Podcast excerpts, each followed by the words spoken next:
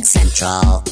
This is Tech Radio. All things computers, gadgets, and web happening right now in Ireland. Hear us anytime on iTunes or download from techcentral.ie. Central. How you doing? This is Dusty Rhodes and welcome to this week's edition of Tech Radio with all the latest tech from around Ireland and indeed the world. Thank you for downloading from the website. It's uh, techcentral.ie or maybe you got the podcast uh, via your podcast app on your smartphone or indeed you could be listening to us on DAB digital radio with RTE Radio 1 Extra. This is our show for the week ending Friday the 12th of November and we are still in recovery mode after a huge, huge web summit last week. As you know, we did an hour long special show last week with uh, Niall Kitson, the editor of TechCentral.ie, running around the floor of Web Summit, meeting with a load of Irish companies there to network and meet with investors. And it was just stunning uh, the quality and the quantity of ideas and everything that was going on there. Um, this week, because we had so many interviews last week, we want to keep this one uh, kind of a little bit separate and a little bit special. It's an extended interview recorded recorded at the summit with the managing director of Silicon Valley Robotics, uh, whose name is Andra Keay. Now, if you don't know already, Silicon Valley Robotics is a professional organization made up of companies who research and they build robots in the Greater Bay Area in San Francisco. And what they do is just wow. It's just like the Will Smith movie I Robot. That all that kind of stuff. It's like Ugh. now as well as organising events for startups, investors, and researchers, and along with building robots and researching, um, they produce some fascinating reports on the state of the robotics industry right now in 2015. So, with that in mind, Niall sat down with Andrew to have a chat about where we are with robots and how much we should want them to be able to do. Here's Niall.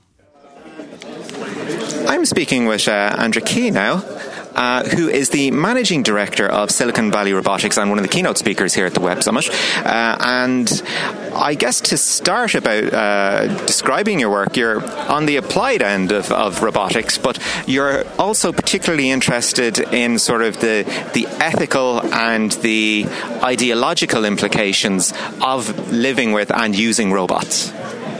That's correct. In fact, I really started out with that as my primary interest, but I realized that staying in an academic setting meant that you were always finding out too late what was coming towards us in the fu- for the future.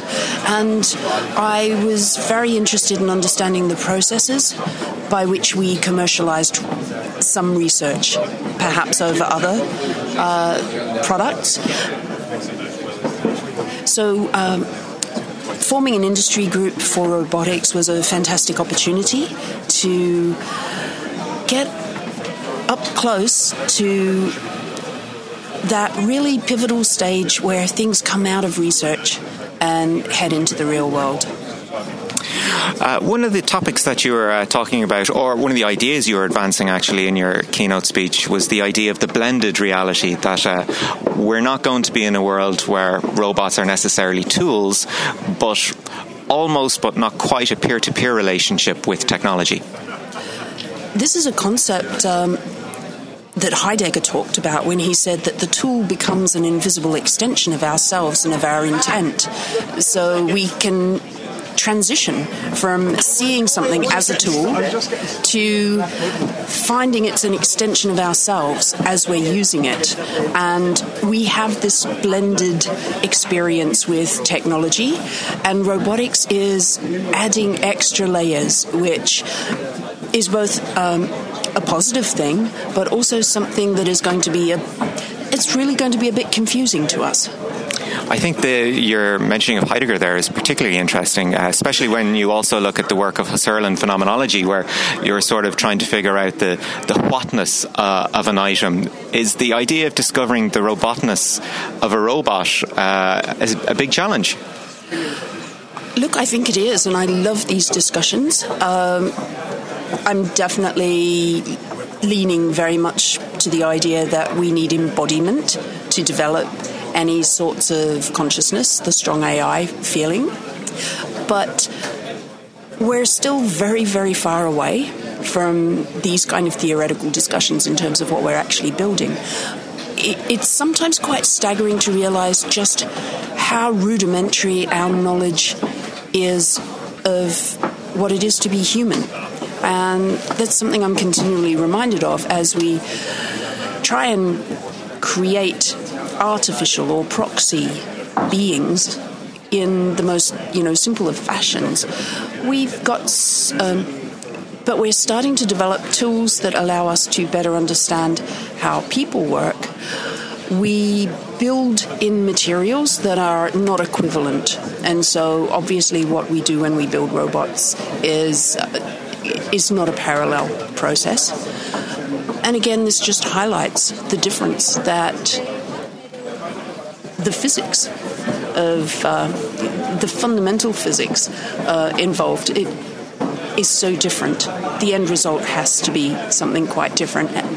And here's the challenge, of course. We're creating now robots that are moving out of the industrial areas and they're becoming increasingly collaborative and social.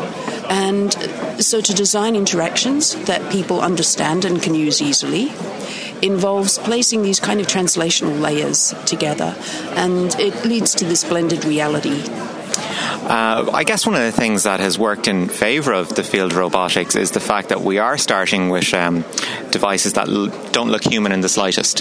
That uh, we're kind of able to start with very basic, um, basic technology and then layer sort of the human on top of it as the technology and the design advances. Um, do you think that has been an advantage, or has it really not had an impact on how we interact with technology now? Very few people are creatively using the technologies that we have available now. I'm excited about what's happening with soft robotics uh, in the ability to create more conformable uh, structures and to change, you know, some some of the fundamental, I guess, skeleton issues around robotics. And it, it's if you study the history of robots and automata or automata, then you go back to people building very detailed pseudo lifelike models of people using whatever materials they had to hand. And we've kind of continued this tradition where we've tried to build human on the outside, and the inside has been very different.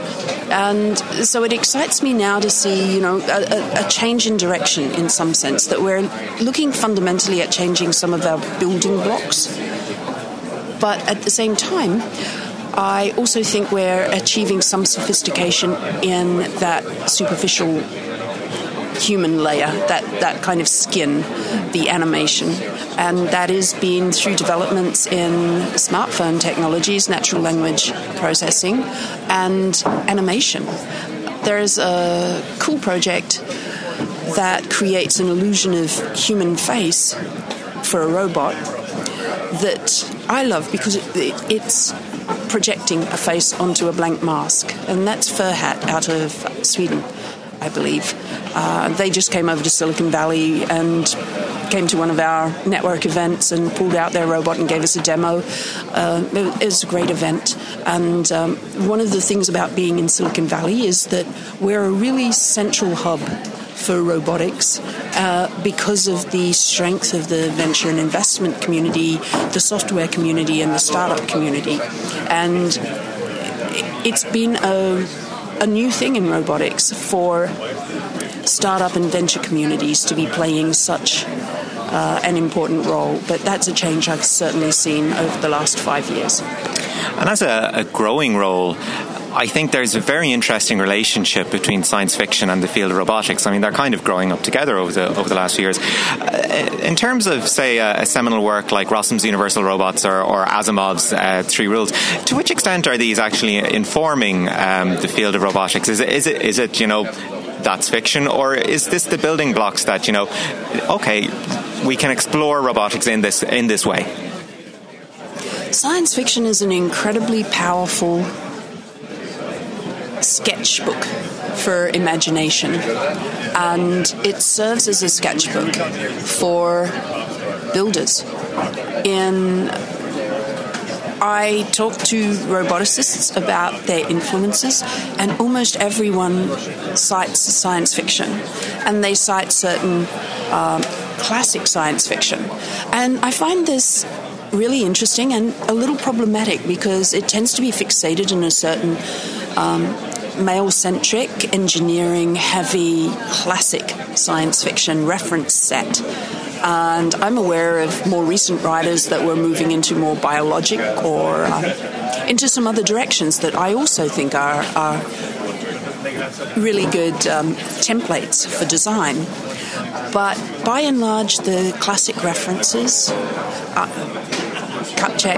RUR, and Asimov's I, Robot, and some of the Heinlein works, and Arthur C. Clarke, they come up over and over again.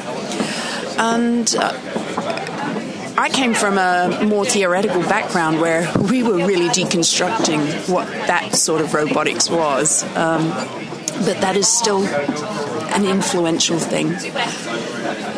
I, I, do think it's interesting that people who talk about rights or regulations for robots still refer to Asimov's three rules. Because if you read Asimov's stories, they were all about how the three rules don't work. And so it's more of a. I don't know that that's the example we want to be following. well, then to sort of look at it from a, a, slightly different perspective, I mean, we do have different explorations of uh, of the robot or the android. In particular, uh, Ex Machina over the past year, I think, has been sort of a very interesting uh, thought experiment in uh, emotional intelligence. Uh, is is this um, sort of a, a, subset of the field um, that I that I guess will evolve along with the engineering? I hope so. In fact, I think we had. We've had a very rich last couple of years in terms of representations of robots and artificial intelligence. And I haven't seen all of the films that I've been told there's a couple that um, I must go and see. But I certainly did see Ex Machina and Chappie and Big Hero 6 um, and Real Steel and um, a, a couple of other ones. And they each highlight a different aspect of robotics. Um, one of the ones that I really enjoyed was the documentary about robot competitions and the role that they were playing in high school and university. And I certainly see that firsthand, and it's. Um, it was really good to see that as a film. I thought Ex Machina was a fabulous movie, and I loved having those concepts around I think the integrity of identity, no matter what, created or caused or where that identity had come from, needs to be explored. Um, and I liked the fact that the film was able to be a little bit tongue in cheek about its um, somewhat sexist uh, nature. Uh, and then you have something like Chappie, which is kind of really entertaining and heartwarming, and visually, I found the robot had a lot of reference points. But in terms of the abilities, uh, I, I, loved the child learning aspect of that because I certainly see that being explored in research settings. But then when you add the incredible dynamic balance and ability to leap and some of the other things, you just go, yep, that's not happening anytime soon. well, it, it is an interesting thing in the portrayal of the robot that there is this purity and this naivety that um, the human adult takes 18 years or whatever to develop a mathematical, a philosophical competency, where a robot can be pre programmed with that competency but not have the life experience to get over that childlike naivety. Uh, I, I, guess this speaks to how we will interact with robots, where we might end up treating robots as adults and use them in fairly adult settings, uh, but not appreciate that you know even the sentient robot understanding is very different. Uh, do you think this is a serious ethical concern as robots move into sort of more adult-oriented roles? In particular, you chaired a panel there on the use of robots in the sex industry again, I think the idea of robots achieving any form of kind of consciousness or sentience or identity is still an impossibility. It's not anywhere in our near future. But in terms of exploring the concept, um, looking at the ethics of this, there's a lot of science fiction that talks about clones. And if you think about Blade Runner as an example, those raise the issues that you talked about, um, about more or less being born fully grown or having shared experiences. Uh, what is what is actually you? What is implanted? What is constructed? And I think there's one aspect of that that we are close to. And again, it doesn't relate to consciousness or identity, but it relates to knowledge, it relates to privacy, it relates to security, and that's cloud robotics. And that's a term that's getting really popular and is bandied about a heck of a lot. But in practice, it's going to be used selectively. Uh, the cloud is not an answer for every problem in robotics, and in fact, the cloud is not the place where you want your connected home or connected device to be using heavily for anything that involves uh, real time navigation or perception or um, decision making. But people are getting very good at how do you say, factoring out actions into what is critical real time, what isn't. And that includes uh, also what is private and what is insecure and what is secure, and looking at how connectivity uh, can be a really great thing. It can expand processing, it can uh, provide access to huge data sets, it can do a lot, but it can't do everything, and it shouldn't do a lot of things. But philosophically, there is one significant change, and we talk about robots, robots and computers, uh, artificial intelligence uh, is really quite rudimentary until harnessing the power of huge data sets. But what connectivity does allow is that as uh, computers gain competence in, or as one computer achieves competence, all similar computers can achieve that competence. This can be shared in a way that we haven't really mastered sharing that sort of level of experienced comp- competency with people. So I don't know if we fully appreciate how quickly things can improve, even though the original improvement might be very slow and take a long time coming. Once we get there, we'll be able to replicate that pretty quickly. Do you think one of the principal barriers to that sort of um, connection is sort of on the human side and primarily uh, political, where you have countries going, yes, we, we, we have the capacity to collaborate, um, but we have certain sensitivities, particularly in terms of defense. If you look back at the example of the Star Wars project, which faltered primarily because the Soviets said, well, we, we don't have that kind of thing. Uh, are we going to see that sort of um, I don't want to call it an arms race, but that, that level of tension in how countries collaborate in developing better AI. I do wonder if we're not getting close to a global world where country borders are no longer uh, as powerful a construct as they have been in our past. And that's an issue that's raised not so much with robots, but with telepresence and with the distributed workforce. And obviously, this has implications with robotics and how you can work, particularly with telepresence robots or robots using physical control at a distance.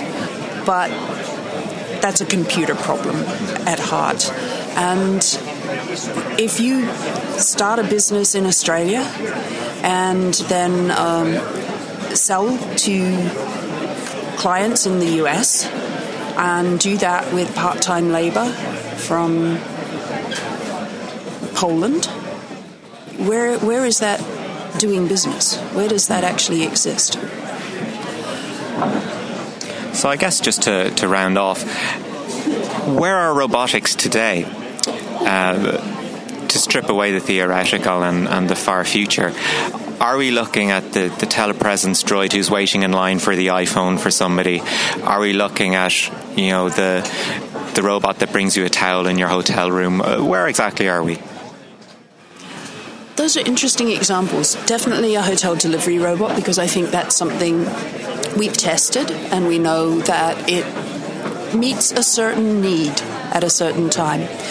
The telepresence droid waiting in line for the new iPhone, that's one of the examples where when people talked about an outdoors delivery robot, my first thought is that robot's not going to not going to survive. You know, if people will not treat it with the same respect or care. Plus, an outdoor environment is remarkably difficult in terms of navigation and uh, just dealing with all of the the uh, irregularities and, and changes in the environment. So you go, that's not a good use case. And uh, there have been a few interesting experiments in, in human robot interaction around how people relate to robots. And generally speaking, we're um, quite polite, but if you put a robot device into the wrong situation, it's out. It's usually it's it's out of context, and uh,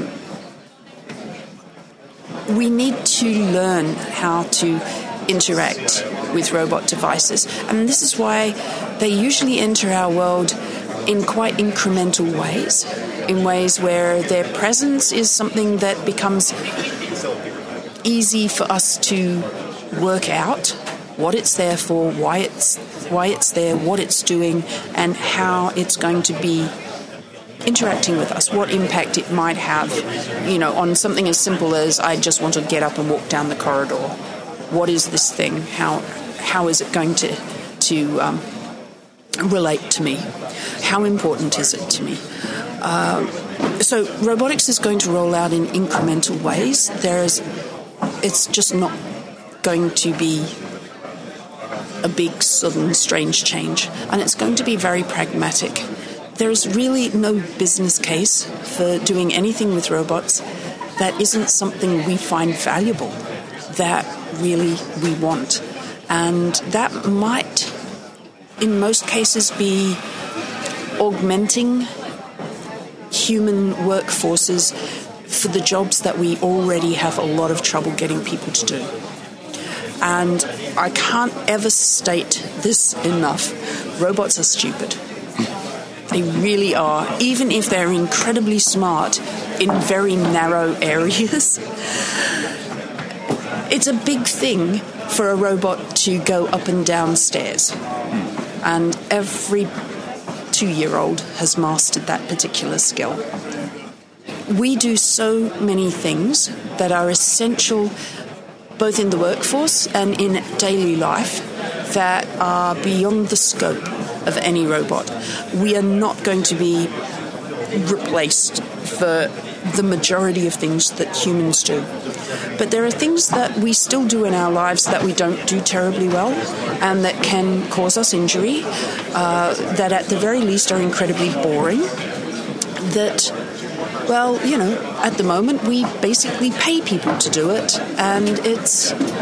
In the past, we used to have servants and slaves. There are things that I think we're going to enjoy having machines do. But if it's something that I personally enjoy doing, well, there is that's something that I'm going to continue to do, and it's going to be very hard for someone to start a business trying to build a machine to take that over because, for one, I wouldn't buy it. Thank you, Andra. Thank you. It's been a pleasure. And that was Niall Kitson talking with Silicon Valley Robotics Managing Director Andra Keay. If you want to know more about Silicon Valley and robotics, and after listening to that, how can you not? Uh, their website is svrobo.org. Makes sense, Silicon Valley. Uh, svrobo.org. Definitely well worth a look.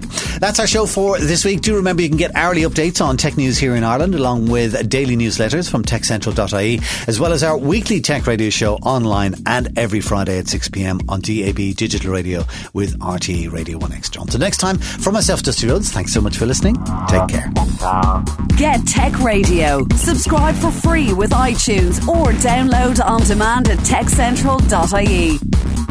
Tech Radio is produced by digitalaudioproductions.com. Tech Central.